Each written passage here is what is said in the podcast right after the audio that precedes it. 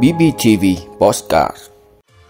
Công an tỉnh Bình Phước trao trả 4 công dân Trung Quốc nhập cảnh trái phép, bắt giữ gần nửa tấn ngà voi nhập lậu. Ngộ độc rượu gia tăng, Bộ Y tế tăng cường kiểm soát. Năm 2023, kim ngạch xuất khẩu dự kiến đạt 394 tỷ đô la Mỹ. Hoàng Anh Gia Lai sẽ kiện VBF ra tòa. Boeing 747 sắp trở thành huyền thoại. Đó là những thông tin sẽ có trong 5 phút trưa nay ngày 3 tháng 2 của BBTV. Mời quý vị cùng theo dõi. Thưa quý vị, ngày 2 tháng 2 tại cửa khẩu quốc tế hữu nghị tỉnh Lạng Sơn, Công an tỉnh Bình Phước phối hợp các lực lượng chức năng của tỉnh Lạng Sơn tiến hành trao trả 4 công dân Trung Quốc nhập cảnh trái phép vào Việt Nam cho cơ quan chức năng phía Trung Quốc. Trước đó, ngày 1 tháng 1 năm 2023, qua nắm tình hình, Phòng Quản lý xuất nhập cảnh Công an tỉnh Bình Phước phối hợp Công an huyện lập Ninh kiểm tra phát hiện tại gia đình bà Tạ Kim Tuyết, 48 tuổi ở xã lập Thiện, huyện lập Ninh có hai công dân Trung Quốc gồm đen Han và Hao Xin cùng 19 tuổi, không có giấy tờ nhập cảnh vào Việt Nam, cư trú trái phép tại địa phương. Tiếp đó ngày 30 tháng 1, Phòng Quản lý xuất nhập cảnh tiếp nhận hai trường hợp công dân Trung Quốc vi phạm pháp luật Việt Nam do Bộ Chỉ huy Bộ đội Biên phòng tỉnh Bình Phước bàn giao gồm Danh Hao 18 tuổi và Li Jimin 17 tuổi nhập cảnh trái phép vào Việt Nam. Qua làm việc với các công dân Trung Quốc nêu trên, các đối tượng khai nhận nhập cảnh trái phép vào Việt Nam với mục đích tìm việc làm và đang có ý định sang Campuchia làm thuê. Thưa quý vị, chiều ngày 2 tháng 2 trước sự chứng kiến của Ban chỉ đạo 389 thành phố Hải Phòng, Bộ Tư lệnh vùng Cảnh sát biển 1 phối hợp với Cục Hải quan Hải Phòng và các cơ quan chức năng đã tiến hành mở kẹp chì một container chứa ngà voi được nhập lậu bằng đường biển. Từ đầu tháng 1 năm 2023, theo thông tin nghiệp vụ mà hai đơn vị nắm được, thời gian tới sẽ có một lô hàng chứa ngà voi được vận chuyển từ nước ngoài về cảng Hải Phòng. Bộ Tư lệnh vùng Cảnh sát biển 1 đã phối hợp với Cục Hải quan Hải Phòng sử dụng các biện pháp kỹ thuật tiến hành xác minh. Khi xác định lô hàng nghi vấn trên khả năng đã được tập kết tại cảng quốc tế Lạch Huyện, các đơn vị đã thống nhất tăng cường công tác kiểm tra qua hệ thống máy soi chiếu của hải quan và xác định một container có dấu hiệu nghi vấn là ngà voi được trà trộn vào hàng hóa. Sau khi mở kẹp chì container này, lực lượng chức năng phát hiện một số lượng lớn ngà voi gồm 117 khúc với tổng trọng lượng khoảng 490 kg được trộn lẫn vào sừng bò nuôi nhập khẩu. Hiện vụ việc đang được Bộ Tư lệnh vùng Cảnh sát biển 1 và Cục Hải quan thành phố Hải Phòng tiếp tục phối hợp với các cơ quan chức năng điều tra xác minh và xử lý theo quy định của pháp luật.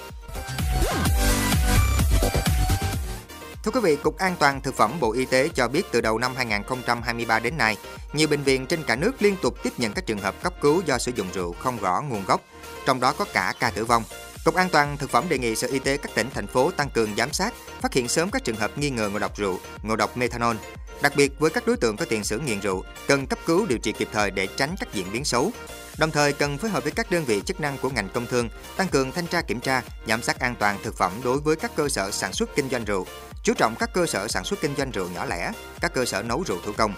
Cục cũng khuyến cáo người dân tuyệt đối không sử dụng các loại động thực vật lạ, không rõ chủng loại nguồn gốc để ngâm rượu uống, không uống rượu không rõ nguồn gốc xuất xứ hoặc không có nhãn mát bán trôi nổi trên thị trường. Thưa quý vị, theo Thứ trưởng Bộ Công Thương Đỗ Thắng Hải, năm 2022, xuất khẩu cả nước đạt 371,3 tỷ đô la Mỹ, tăng 10,5% so với năm 2021. Với chỉ tiêu tăng trưởng xuất khẩu 6%, kim ngạch xuất khẩu năm 2023 dự kiến đạt từ 393 đến 394 tỷ đô la Mỹ, tăng thêm khoảng 22 tỷ đô la Mỹ giá trị xuất khẩu hàng hóa so với năm 2022. Tuy nhiên, ông Hải cũng cảnh báo, những khó khăn của kinh tế thế giới và thương mại toàn cầu trong cuối năm 2022 dự báo chưa thể khắc phục ngay và sẽ kéo dài sang đầu năm 2023, kéo theo nhu cầu thế giới giảm sút rõ rệt. Kinh tế toàn cầu tiếp tục gặp nhiều khó khăn, đặc biệt là tại các nền kinh tế lớn, vốn là các thị trường nhập khẩu hàng đầu trên thế giới. Tăng trưởng xuất khẩu năm 2023 do vậy sẽ phụ thuộc vào nhiều yếu tố như diễn biến xung đột tại Ukraine, tình hình kiềm chế lạm phát, diễn biến kinh tế ở các thị trường có quy mô nhập khẩu lớn trên thế giới. Mặc dù vậy, theo ông Hải cũng có nhiều yếu tố tích cực như các hiệp định FTA tiếp tục được thực thi lộ trình cắt giảm thuế quan, thu hút đầu tư trong nước và đầu tư nước ngoài tích cực sẽ là động lực tạo thêm năng lực sản xuất mới cho xuất khẩu. Các doanh nghiệp Việt Nam tiếp tục phát huy tính chủ động sáng tạo, tìm kiếm thị trường mới, khai thác lợi thế từ các hiệp định FTA.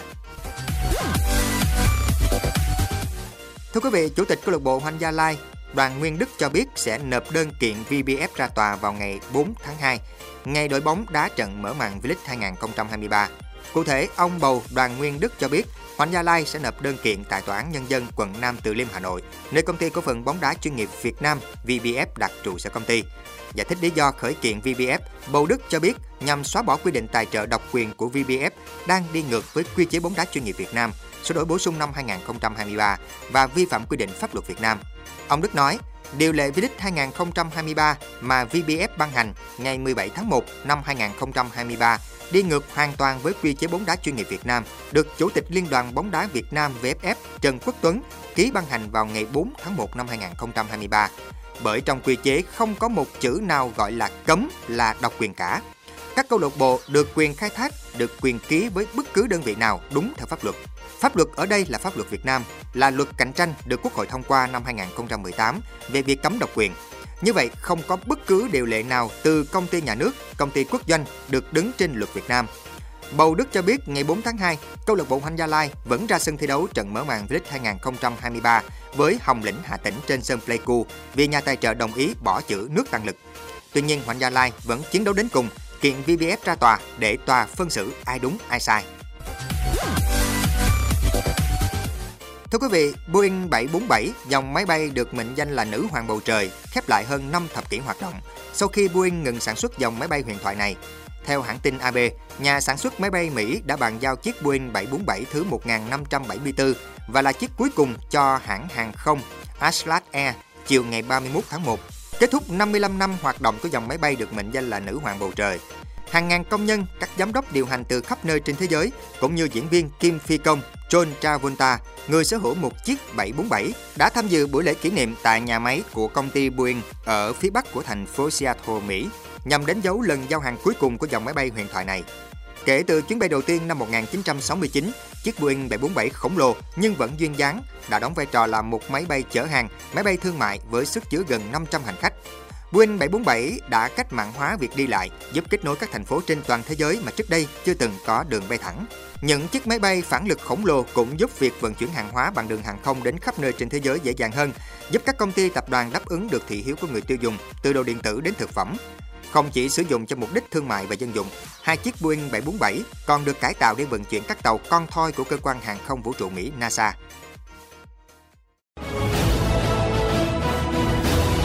Cảm ơn quý vị đã luôn ủng hộ các chương trình của Đài Phát thanh truyền hình và báo Bình Phước. Nếu có nhu cầu đăng thông tin quảng cáo ra vặt, quý khách hàng vui lòng liên hệ phòng dịch vụ quảng cáo phát hành số điện thoại 02713 887065. BBTV, vì bạn, mỗi ngày.